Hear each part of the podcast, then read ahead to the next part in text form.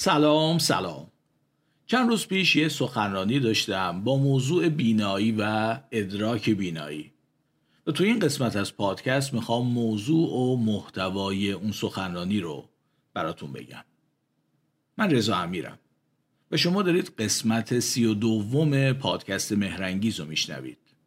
ممکنه بدونید اینجا کار من سرک کشیدن به بعضی از ویژگی های آدمی زاده و هدفم اینه که خودمونو کمی بهتر بشناسیم. اونجوری که من می‌فهمم یکی از چیزهای خیلی مهمی که لازمه ما در مورد خودمون بدونیم اینه که دنیا رو چجوری می‌بینیم. مثلا نقش چشمامون در دیدن چیه؟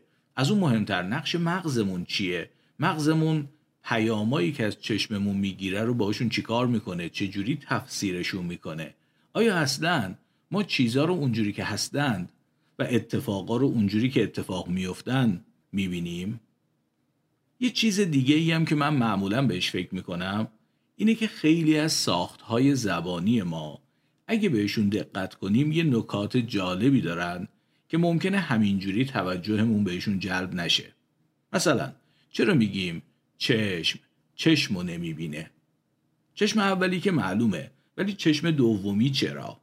حتما می‌دونید این یه ضرب المثله در کتاب امثال و حکم که دایره المعارف ضرب المثل های فارسیه در توضیح این ضرب المثل نوشته شده بسیار تاریک است. خب وقتی بسیار تاریک است چشم همه چی رو نمی‌بینه. چرا؟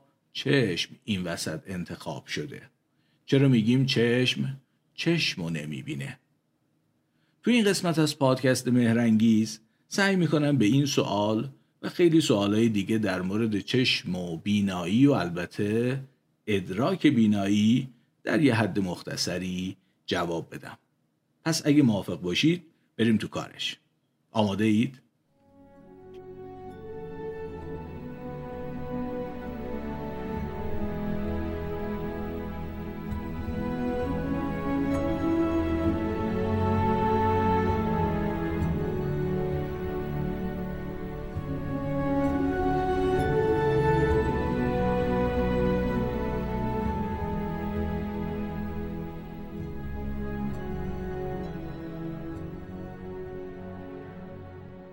خب تا اینجا ما یه سوال داریم.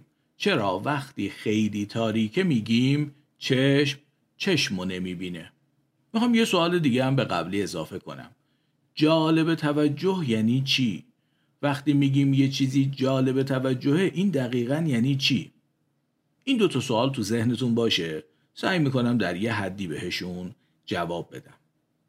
یه آدم سالم چیزی حدود 180 درجه افقی و 130 درجه عمودی از اطراف خودش رو در نور مناسب می‌تونه ببینه. این حدود 180 درجه افقی و 130 درجه عمودی میشه میدان بینایی ما. اما از این میدان بینایی نسبتا وسیع فقط چیزی در حدود دو درجهش در هر لحظه واضح دیده میشه. شما وقتی به گوشیتون یا مثلا نوشته های یک کتاب نگاه می‌کنید کل صفحه گوشی یا صفحه کتاب و چیزهای دیگه در اطراف گوشی یا کتاب رو در میدان بیناییتون می‌بینید. ولی فقط بخشی از گوشی یا نوشته های کتاب رو واضح می‌بینید. فقط بخشی از گوشی یا فقط بخشی از نوشته های کتاب. در واقع برای واضح دیدن باقی بخشا مدام باید چشمتون رو حرکت بدید.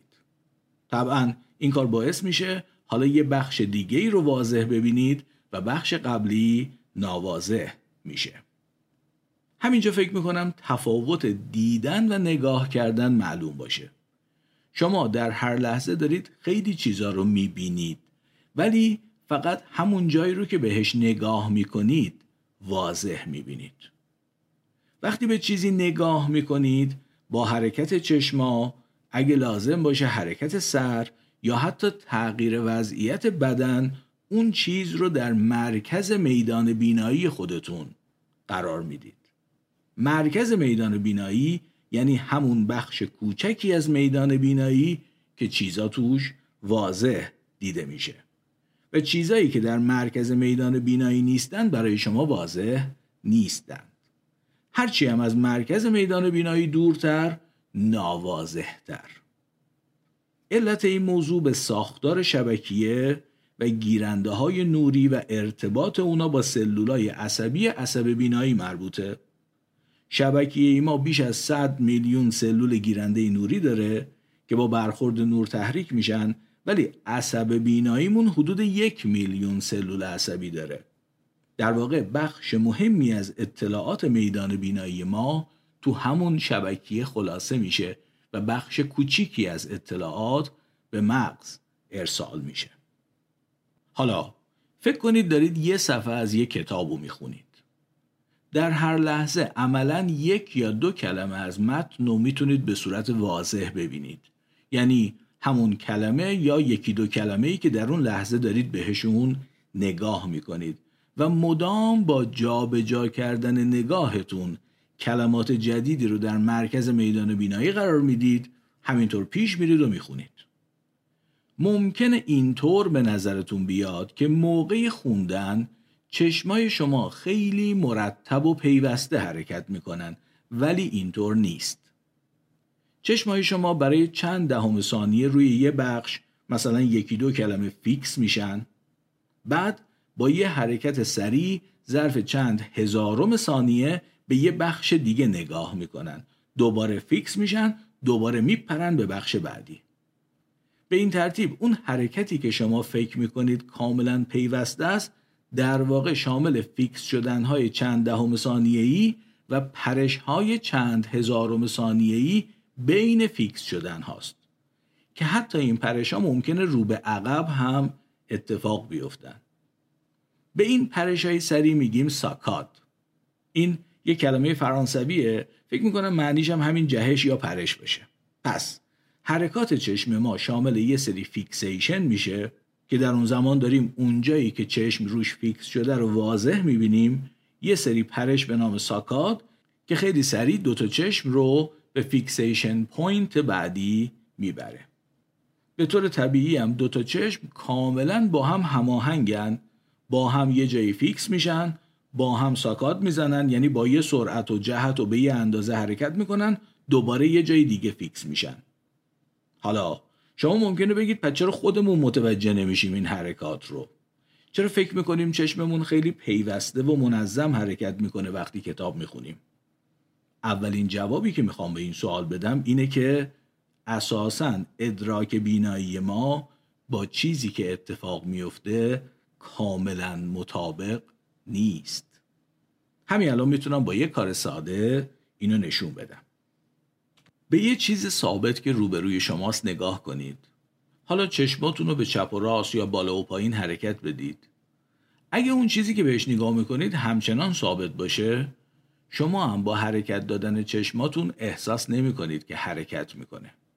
حالا یه چشمتون رو ببندید با انگشتتون اون یکی چشمو که بازه کمی حرکت بدید خیلی آهسته. این دفعه می‌بینید که تصویر اون جسم با حرکت چشم شما حرکت می‌کنه. طبیعی هم هست. وقتی چشمتون حرکت می‌کنه تصویر اون جسم روی شبکیه چشم شما جابجا جا میشه و این موضوع باعث میشه تصویرم در نظر شما جابجا جا بشه. سوال اصلی ولی اینه که پس چرا وقتی چشممون رو با ماهیچه خودش حرکت میدیم تصویر حرکت نمی‌کنه. فرق این که چشم با دست حرکت بدیم یا با ماهیچه های خودش چیه؟ چون معلومه که در هر دو حالت تصویر روی شبکیه جابجا میشه دیگه. بله در هر دو حالت. یعنی چه چشمتون رو با ماهیچه های خودش حرکت بدید چه با دست تصویر روی شبکیه جابجا میشه. ولی تفاوت این دو حالت در ادراک بینایی اتفاق میفته در درک بینایی شما اتفاق میفته نه تو چشمتون.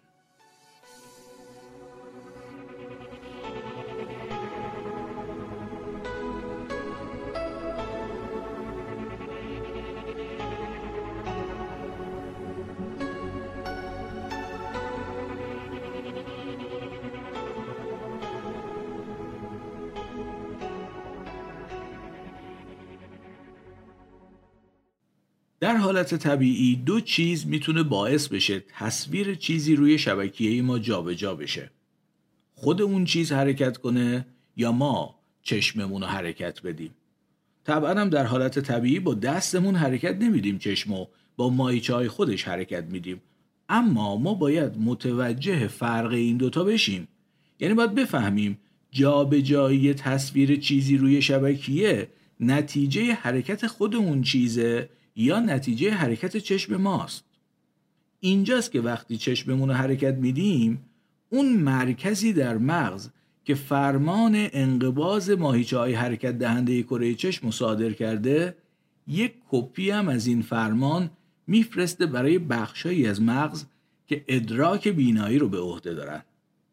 به این میگیم efference copy و این کپی کپی فرمان انقباز ماهیچه های چشم حرکت تصویر جسم روی شبکیه رو برای ادراک بینایی ما خونسا می‌کنه. در واقع فرمانی که مغز صادر می‌کنه برای حرکت چشما رو میشه به یه بردار تشبیه کرد. یه مختصاتی داره. شامل سرعت حرکت مقدار حرکت و زاویه. تصویرم متناسب با همین مختصات روی شبکه جابجا میشه. و طبعا این جابجایی پیامش به نواحی ادراک بینایی ارسال میشه. چون ببینید چه اون جسم حرکت کنه نقطه به نقطه تصویرش روی شبکه ما جابجا میشه چه ما چشممون رو حرکت بدیم نقطه به نقطه تصویر اون جسم روی شبکه ما جابجا میشه. و پیام این جابجایی به نواحی ادراک بینایی ارسال میشه. ولی وقتی ما چشممون رو حرکت دادیم و تصویر جسم روی شبکه جابجا شده این جابجایی در درک ما از تصویر تاثیر نمی‌ذاره. یعنی باعث نمیشه ما فکر کنیم اون جسم داره حرکت می‌کنه و این به خاطر افرنس کپیه. یک کپی از فرمان حرکتی با مختصاتی که مغز به مایچه های چشم گفته به سمت مثلا راست در این زاویه این مقدار حرکت کنید.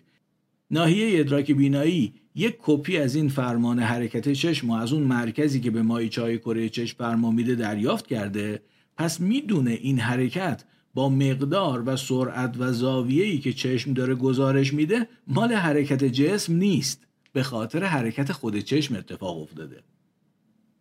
اینجوریه که شما می‌بینید افرنسکوپی در ادراک بینایی ما تأثیر می‌ذاره و در واقع اون چیزی که با حرکت چشم اتفاق افتاده رو در درک ما خونسا می‌کنه.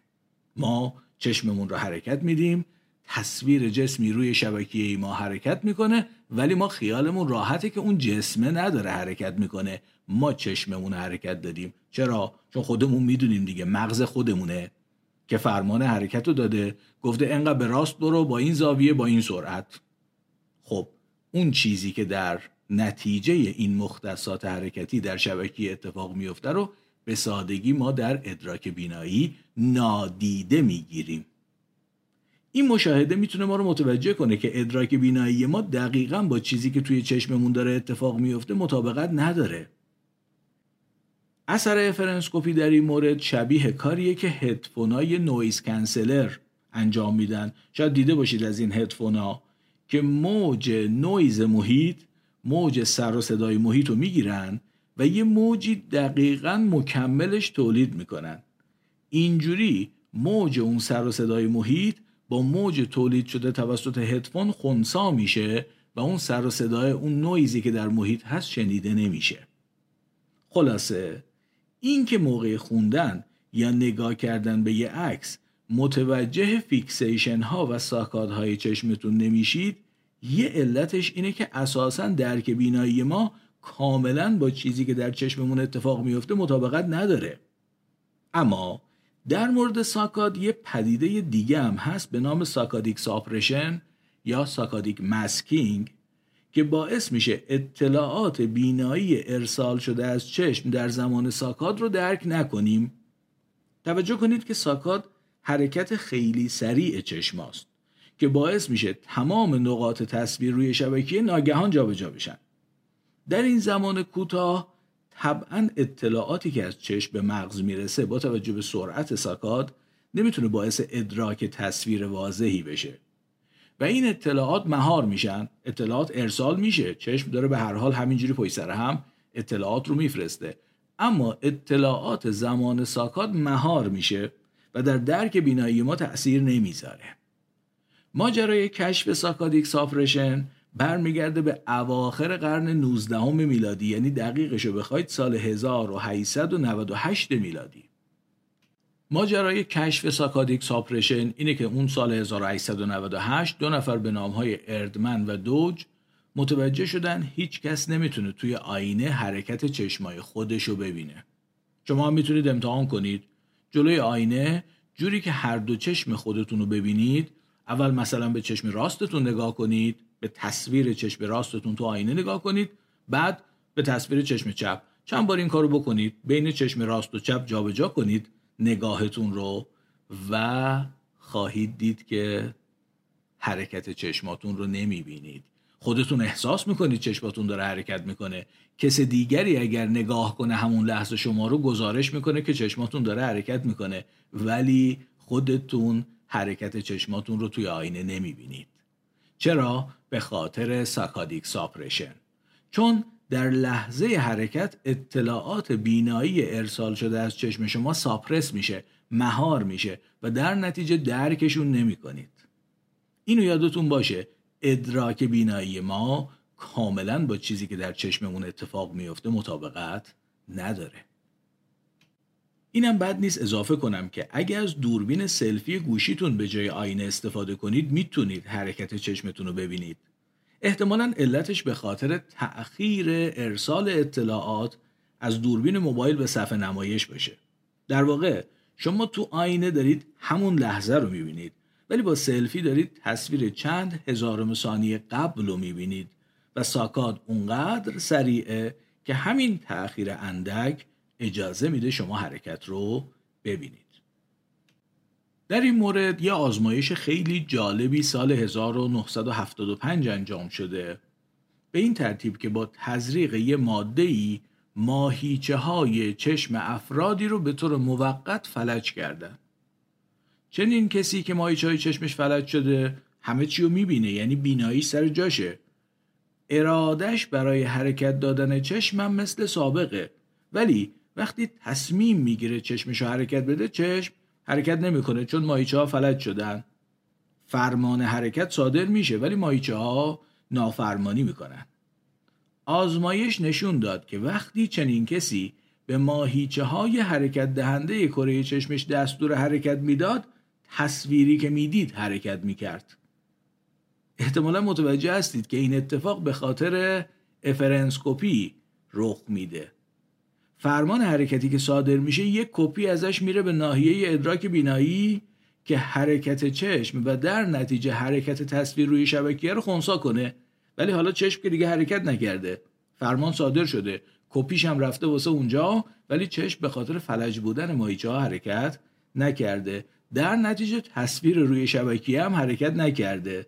حالا فقط افرنسکوپی وجود داره و اون باعث میشه ادراک بینایی شخص حرکت کنه. یه چیز دیگه هم تو این آزمایش معلوم شد.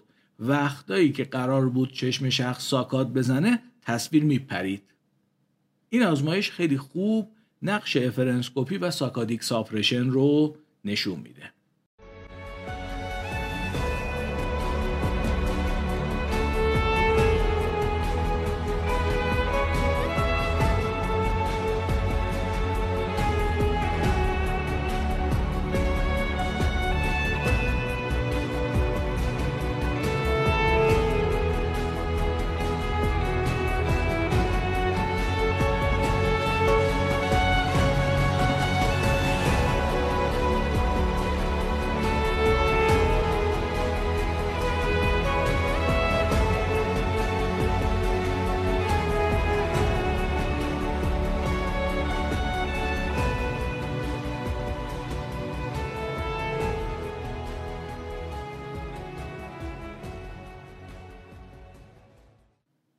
وقتی یه تصویر با جزئیات زیاد می‌بینید مثلا به عکس یه منظره نگاه می‌کنید یا یه تابلوی نقاشی یه مدتی زمان نیاز دارید تا جزئیات تصویر رو درک کنید. برای این کار چشمای شما مدام روی بخشایی از تصویر فیکس میشن بعد saccade می‌زنن روی یه جای دیگه فیکس میشن و به این ترتیب با گذشت زمان اطلاعات بیشتری از تصویر به دست میارید که تقریبا هیچ وقتم کامل نیست. حالا ببینیم در مدتی که به تصویر نگاه می‌کنید بین چشم و مغز شما چه اتفاقی میفته مغز مدام داره به چشم دستور میده که روی یه بخشایی از تصویر فیکس بشن و اون بخش رو در مرکز میدان بینایی قرار بدن تا با جزئیات و دقیق دیده بشه. مثلا فرض کنید دارید به یه تابلوی نقاشی نگاه می‌کنید یه کلبه در تابلو هست و به نظر میاد یه نفر پشت پنجره کلبه داره بیرون رو نگاه می‌کنه. در این صورت مغز به چشم و دستور میده پنجره رو نگاه کنن تا دقیقتر دیده بشه دیگه. ببینه مثلا آیا واقعا کسی پشت پنجره هست؟ اگه کسی هست چه مشخصاتی داره؟ مثلا فرض کنید اولین جایی که در نگاه به تابلوی نقاشی نگاه شما فیکس میشه بانوی زیبای سوارکاری باشه که داره با اسب سفیدش از کلبه دور میشه. در این لحظه شما دارید بانو رو با جزئیات می‌بینید. چون بهش نگاه می‌کنید دیگه و تصویرش در مرکز میدان بینایی شما قرار داره. ولی در همین لحظه پنجره کلبه هم در بخش دیگه ای از میدان بینایی قرار داره و با وضوح کمتری دیده میشه. یعنی تصویر مبهمی از پنجره به مغز ارسال میشه. اطلاعات کم و ناواضحی از پنجره به مغز می‌رسه. و مغز بر اساس همین اطلاعات کم و ناواضح به این نتیجه می‌رسه که من می‌خوام اینجای تصویر رو دقیقتر ببینم. من اطلاعات بیشتر و واضحتری از اینجا می‌خوام. پس به چشما دستور میده حرکت کنن اونجا رو بیارن در مرکز میدان بینایی که واضح دیده بشه. اول از چشم به مغز بعد از مغز به چشم. از چشم به مغز اول اطلاعات ناواضح میره بعد از مغز به چشم فرمان حرکت نگاه به اون نقطه حالا از چشم به مغز اطلاعات واضحتر و دقیقتر می‌رسه. این گفتگوی دو طرفه ایه که مدام بین چشم ها و مغز ما در جریانه. یادتونه ما میدان وسیعی رو می‌بینیم ولی فقط بخش کوچیکی از این میدان وسیع واضحه. در اون بخش های بزرگ ناواضح چیزهایی توجه مغز رو جلب می‌کنه مغز دستور میده به چشما که اونجا رو نگاه کنن. حتما یادتونه یکی از سوالایی که اول این قسمت پرسیدم این بود که جالب توجه یعنی چی؟ در این مثال اون پنجره می‌تونه یه بخش جالب توجه تصویر باشه. توجه ما رو جلب کرده و به این ترتیب مغز به چشما دستور میده اونجا رو نگاه کنید. اونجا رو بیارید در مرکز میدان بینایی که واضح ببینیمش.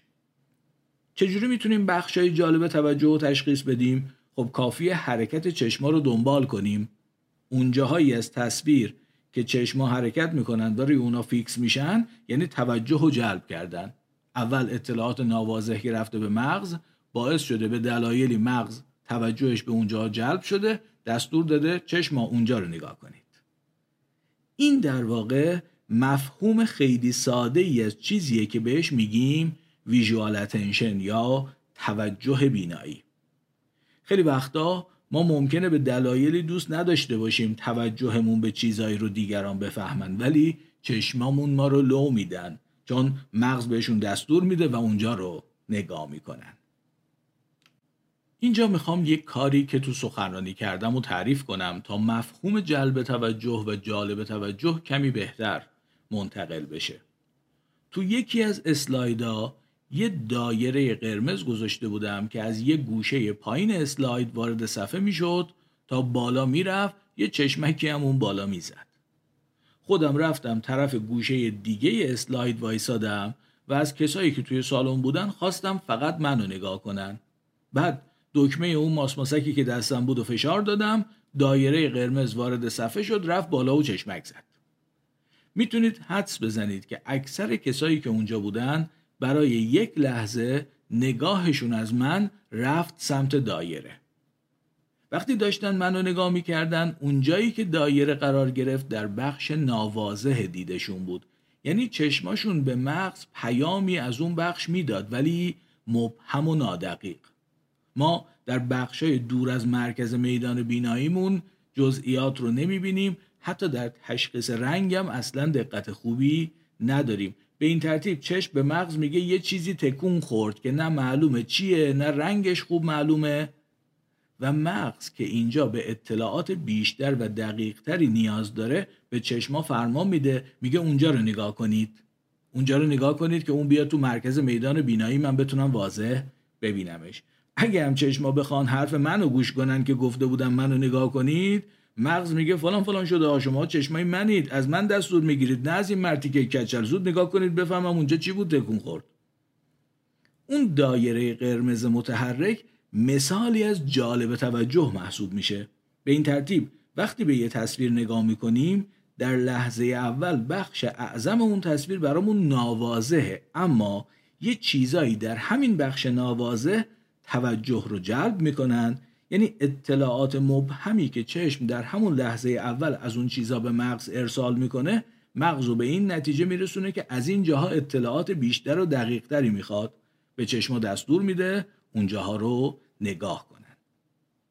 حالا این سوال پیش میاد که چه ویژگی هایی باعث میشه بخشی از تصویر جالب توجه بشه؟ دست کم به دو جور ویژگی میشه در این مورد اشاره کرد. یکی ویژگی های بسری یکی ویژگی های معنایی. ویژگی های بسری چیزایی مثل رنگ و نور و کنتراست یا مثلا جهت خطوط تصویر و تقاطع خطوط. مثلا فرض کنید در اون تابلوی نقاشی یه خورشید زرد درخشان هم وجود داشته باشه.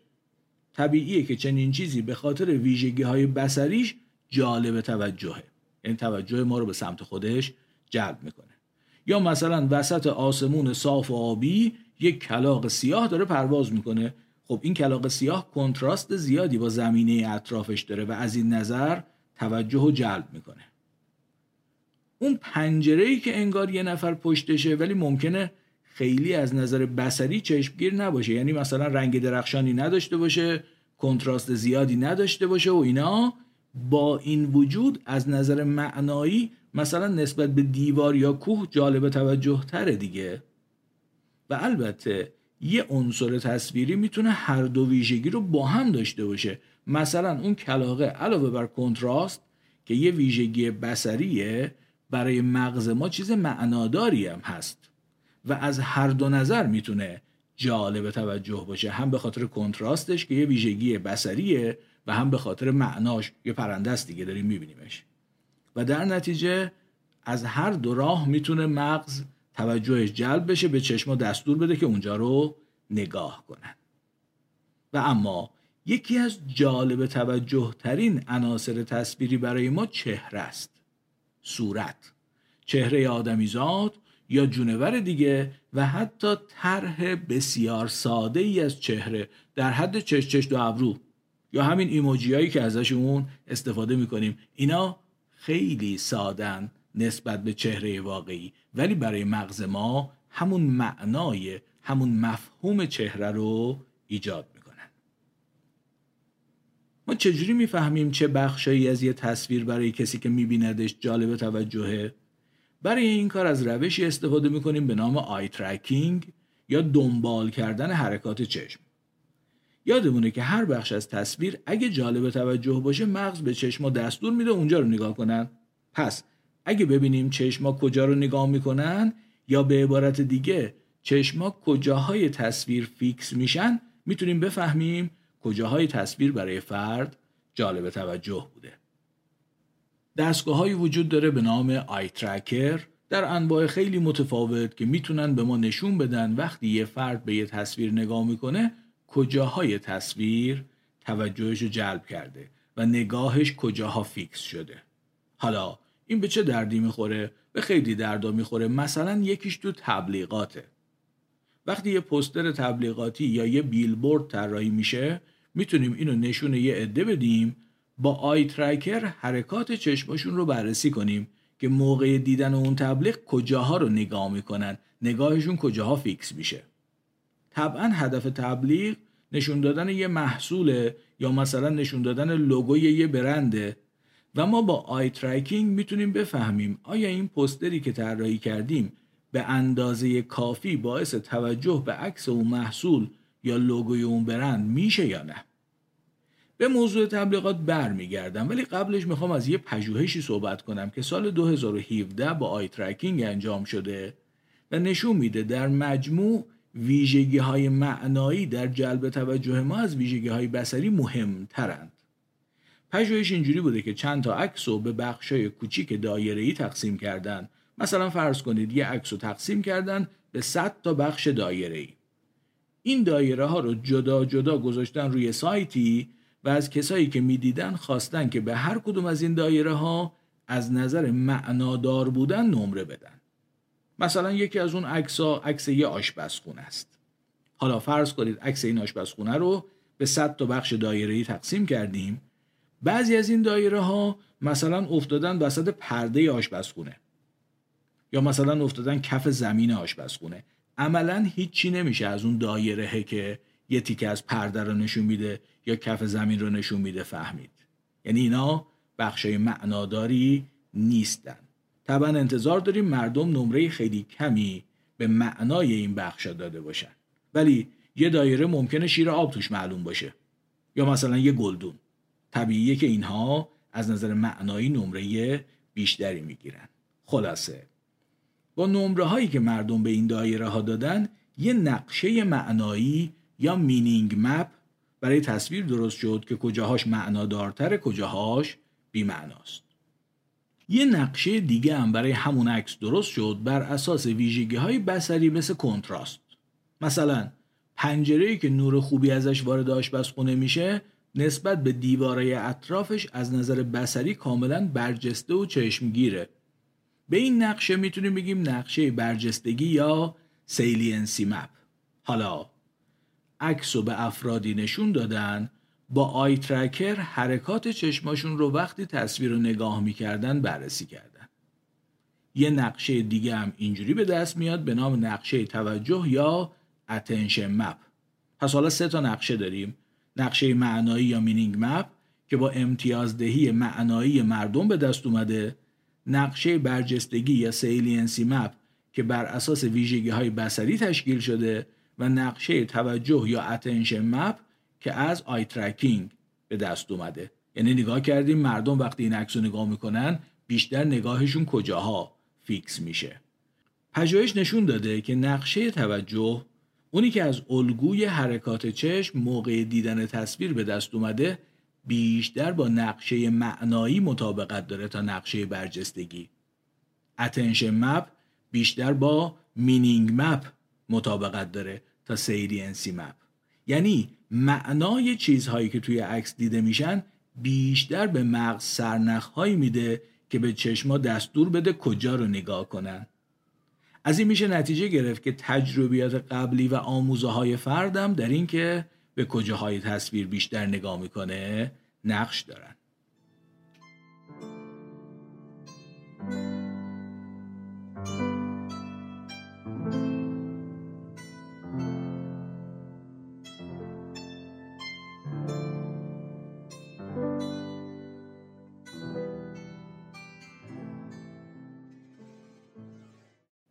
اما برسیم به موضوع تبلیغات. یه پژوهشی سال 1397 در دانشگاه شهید بهشتی انجام شده با استفاده از آی ترکینگ این پژوهش روی دو موضوع متمرکز بوده. اولیش جنسیت سوژه انسانی تبلیغ بوده. یعنی اگه قرار عکس انسانی توی تبلیغ باشه بهتر زن باشه یا مرد باشه یا هر دو با هم. سه تا تبلیغ شبیه هم طراحی شده.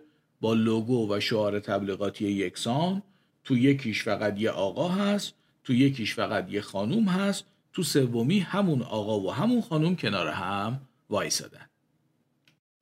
آی ترکینگ نشون میده در هر سه تبلیغ چهره ها توجه زیادی جلب می‌کنند که طبیعی هم هست.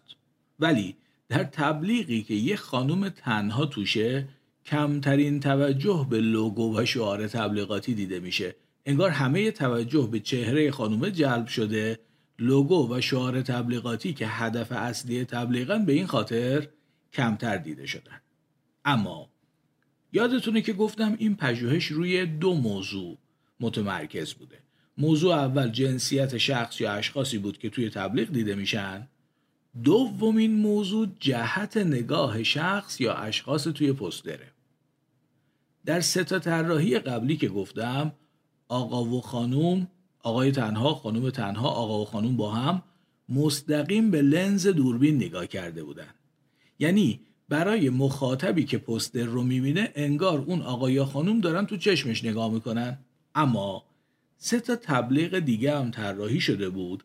از همه نظر مثل ستای قبلی یکی آقای تنها یکی خانوم تنها یکی آقا و خانوم با هم. ولی تو این ستا آقا و خانوم مستقیم نگاه نمی‌کردن. مایل نگاه می‌کردن به طرف جایی که لوگو قرار داشت. آی ترکینگ نشون داد این کار اثر مثبت زیادی داره. مثلا یادتونه که گفتم وقتی خانوم تنها توی پستر بود که مستقیم نگاه می‌کرد لوگو کمتر از همه دیده شده بود. حالا همون تبلیغ همون خانوم همه چی همون فقط خانوم داشت به طرف لوگو نگاه می‌کرد. و آی ترکینگ نشون داد. همین باعث شد لوگوی اون برند سفارش دهنده تبلیغ خیلی بیشتر دیده بشه. یادتونه که قبلا گفتم دو چیز می‌تونن در جالب توجه بودن برای ما اهمیت داشته باشن. یکی ویژگی های بسری مثل رنگ و نور و کنتراست. یکی هم ویژگی های معنایی. حالا می‌خوام توجهتون رو به یه چیز خیلی مهم دیگه جلب کنم.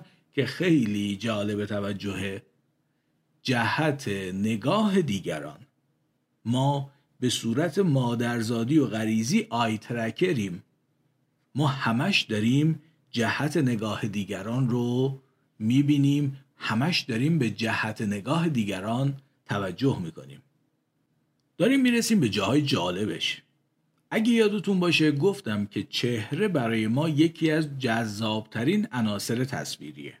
می‌خواد چهره واقعی آدمیزاد باشه چهره جونور دیگه باشه یا حتی الگوی خیلی ساده ای از چهره در حد ایموجی یا حتی دو نقطه پرانتز. دو تا نقطه که دو تا چشم تدایی می‌کنه و یه پرانتز بهتره بگم یه لنگه پرانتز که دهن رو تدایی می‌کنه برای ما میشه چهره.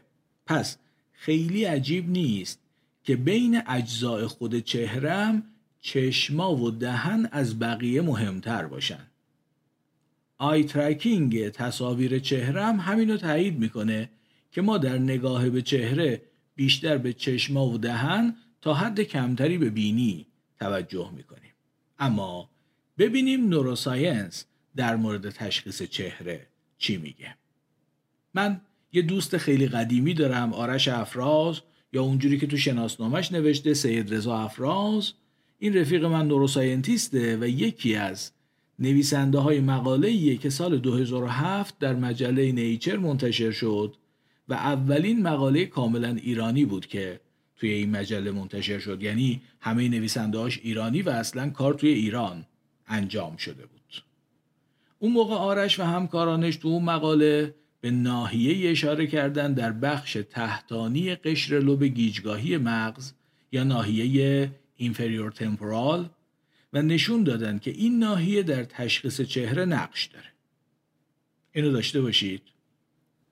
چند ماه پیش یعنی همین سال 2023 یکی از دانشجوهای پستاک آرش دکتر رضا آزادی یه پژوهش خیلی جالب دیگه روی همون ناحیه تشخیص چهره در اینفریور تمپورال انجام داده. توی این پژوهش ناحیه تشخیص چهره یه طرف مغز میمون با تزریق ماده‌ای به نام موسیمول غیر فعال میشه. نتیجه بسیار مهمی که به دست میاد اینه وقتی ناحیه تشخیص چهره یه طرف مغز میمون رو غیر فعال می‌کنیم بازم تصویر چهره رو تشخیص میده ولی eye tracking نشون میده که چشم طرف مقابل تصویر رو نادیده می‌گیره. یعنی مثلا اگه ناحیه تشخیص چهره طرف راست رو غیر فعال کنیم fixation خیلی کمتری روی چشم طرف مقابل تصویر انجام میشه. یه عکس چهره به میمون نشون میدیم یه طرف مغزش ناحیه تشخیص چهره رو غیر فعال کردیم eye tracking نشون میده چشم طرف مقابل تصویر رو خیلی کم نگاه می‌کنه خیلی کم روی چشم طرف مقابل فیکس میشه. این آزمایش اثبات neuroscientific اینه که مهمترین جزء در تشخیص چهره چشمه. این که یه جونور دیگه از روی چهره و چهره از روی چشم تشخیص داده بشه فقط مال ما نیست. در واقع از نظر تکاملی خیلی قدیمی تر از انسانه. خیلی از گونه های دیگه هم این توانایی رو دارن. واسه همین هم هست که تو طبیعت چشمای تقلبی وجود داره. مثلا پروانه هایی هستن پشت بالشون طرح یه جفت چش دارن. و پرنده هایی که می‌خوان این پروانه ها رو شکار کنن این طرح دوتا چشم و پشت بالشون می‌بینن میترسن. در واقع از نظر تکاملی خیلی از گونه های دیگه هم با دیدن دوتا چشم حتی چشمای تقلبی پشت اون پروانه که بهش میگن پروانه جغدی احساس خطر می‌کنن. چون در اکثر موارد دوتا چشم در طبیعت یعنی خطر یعنی دردسر. برای ما هم اینجوریه. ولی فقط اینجوری نیست. برای ما هم دوتا چشم ممکنه معنای خطر و دردسر داشته باشه ولی فقط اینجوری نیست. چون ما از چشمای همدیگه و البته از سایر اجزاء چهره مثل دهن و ابروها علاوه بر اینکه چهره رو تشخیص میدیم فاز طرف مقابلم می‌فهمیم که این خشن مهربون ترسیده نگران خوشحال خلاص دوست یا دشمنه یا برای دوست شدن مناسب هست یا نه. این یکی از دلایلیه که ما به چشمای همدیگه خیلی توجه داریم. چون حس طرف مقابل حال طرف مقابل فاز طرف مقابل رو از چشماش می‌فهمیم. ولی یه چیز خیلی مهم دیگه هم در توجه به چشمای دیگران مخصوصا توجه کردن به جهت نگاهشون وجود داره. یادتونه که گفتم میدان بینایی ما حدود 180 درجه افقی و 130 درجه عمودیه که بیشترش ناواضحه و اگه چیزی در این بخش ناواضح توجه ما رو جلب کنه بهش نگاه می‌کنیم. یعنی میاریمش توی مرکز میدان بینایی که واضح. ببینیمش. نکته اینه که با توجه کردن به جهت نگاه دیگران انگار میدان بینایی ما دیگه 180 درجه نیست. حتی پشت سرمون هم انگار جز میدان بینایی باشه. اینجوری که مثلا وقتی یه نفر روبروی منه پشت سر من جزء میدان بیناییشه دیگه. منم دارم به چشمای او توجه می‌کنم. اگه چیزی توجه او رو جلب کنه من می‌فهمم. می‌تونم برگردم و اون چیز رو ببینم. انگار یه چیزی در اطراف میدان بینایی خودم در اون جاهای ناواضح میدان بینایی خودم توجه همو جلب کرده باشه. انگار چشمای یه نفر که روبروی من وایساده آینه یه که من به کمکش پشت سرم هم می‌تونم ببینم. به این ترتیب توجه به چشمای دیگران و جهت نگاهشون عملا میدان بینایی ما رو خیلی بزرگتر کرده و می‌تونه باعث اجتناب به موقع از خطر یا به دست آوردن بهتر منابع توسط اجدادمون شده باشه. چشمای ما برای خودمون وسیله دیدنن ولی دیگران هم مدام دارن چشمای ما رو می‌بینن. و هم از این طریق بخشی از احساسات و حال و هوای ما رو متوجه میشن که در برقراری روابط انسانی خیلی مهم بوده. هم اینجوری انگار میدانهای بینایی ما به هم اضافه میشه. همونجور که یه چیزی در گوشه میدان بینایی من توجه مغزم رو جلب می‌کنه و مغز میگه اونجا رو نگاه کن حرکت چشم شما به طرف چیزی که پشت سر منه هم توجه مغزم رو جلب می‌کنه. مغز میگه اونجا رو نگاه کن. برگرد نگاه کن ببین چیه که این دوست عزیز داره بهش نگاه می‌کنه. پس من اگه به چشمای شما توجه داشته باشم انگار پشت سرمم جزء میدان بینایی منه.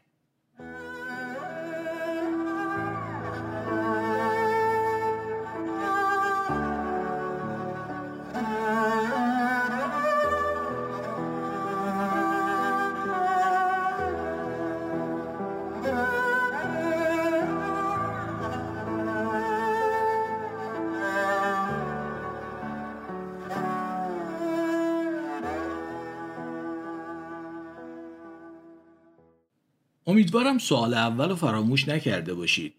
چرا میگیم چشم چشم رو نمی‌بینه؟ اگه دقت کنید توی این ضرب المثل دو تا چشم داریم. دو جور چشم داریم. چشمی که قرار ببینه و حالا به خاطر تاریکی نمی‌بینه و چشمی که قرار بوده دیده بشه و حالا به خاطر تاریکی دیده نمیشه. این یکی از چیزهایی که توی این ضرب المثل در رابطه با حرفای این قسمت دیدیم. چشم ما هم وسیله دیدنه برای خودمون هم دیدنی و چشمگیر برای دیگران هم جالب توجه برای دیگران. اما هنوز جواب اون سوال رو کامل ندادیم. اینا چه ربطی به تاریکی داره؟ اگه به چشمای نزدیکترین خیشاوندان تکاملی ما یعنی شامپانزه ها دقت کنید متوجه یه چیز خیلی مهم میشید. چشمای شامپانزه ها مثل بیشتر میمونای دیگه تقریبا سفیدی نداره. در حالی که چشمای آدمیزاد نسبت به باقی میمونا بخش سفید قابل توجهی داره. معلومه که این تغییر ظرف همین چند میلیون سال اخیر که اجداد ما از اجداد شامپانزه های امروزی جدا شدن به وجود اومده و یکی از ویژگی که ما رو حتی با خیشاوندان نزدیکمون یعنی شامپانزه ها هم متفاوت می‌کنه. این چشم سفیدی ما دو تا خاصیت خیلی مهم ایجاد کرده. اولیش اینه که کنتراست چشم ما رو خیلی زیاد کرده. توجه کنید که این اصلا ربطی هم به رنگ پوست نداره. سیاه پوستا هم بخش قابل توجهی از چشمشون سفیده و اتفاقا در اونها این موضوع کنتراست بیشتری نسبت به سفید پوستا با پلک و بافتای اطراف چشم ایجاد می‌کنه.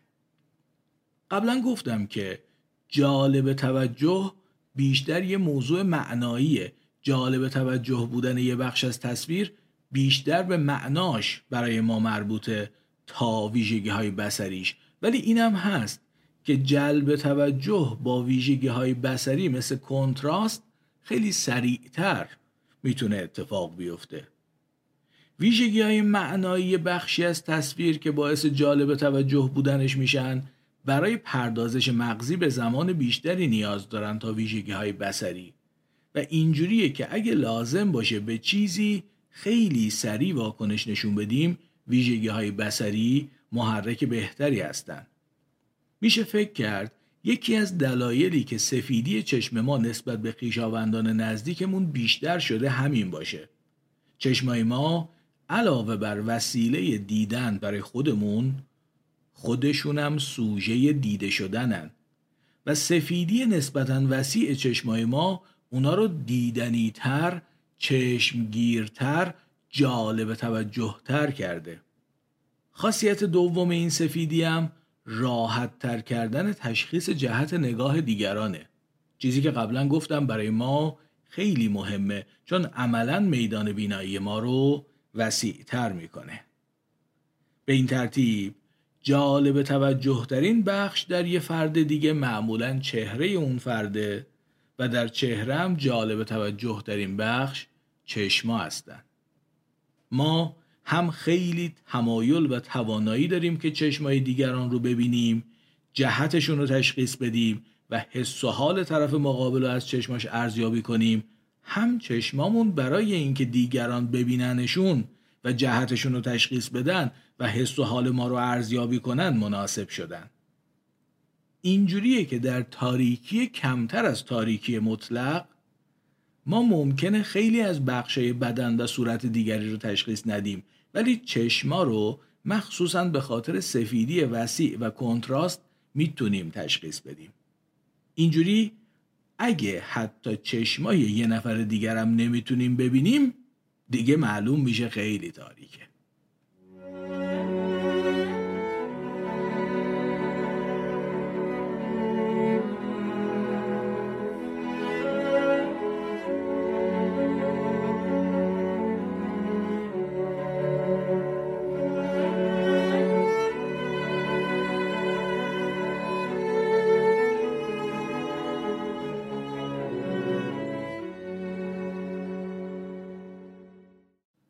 به این ترتیب امیدوارم ارتباط اون دو تا سوال اول این قسمت و جوابشون تا حدی مشخص شده باشه.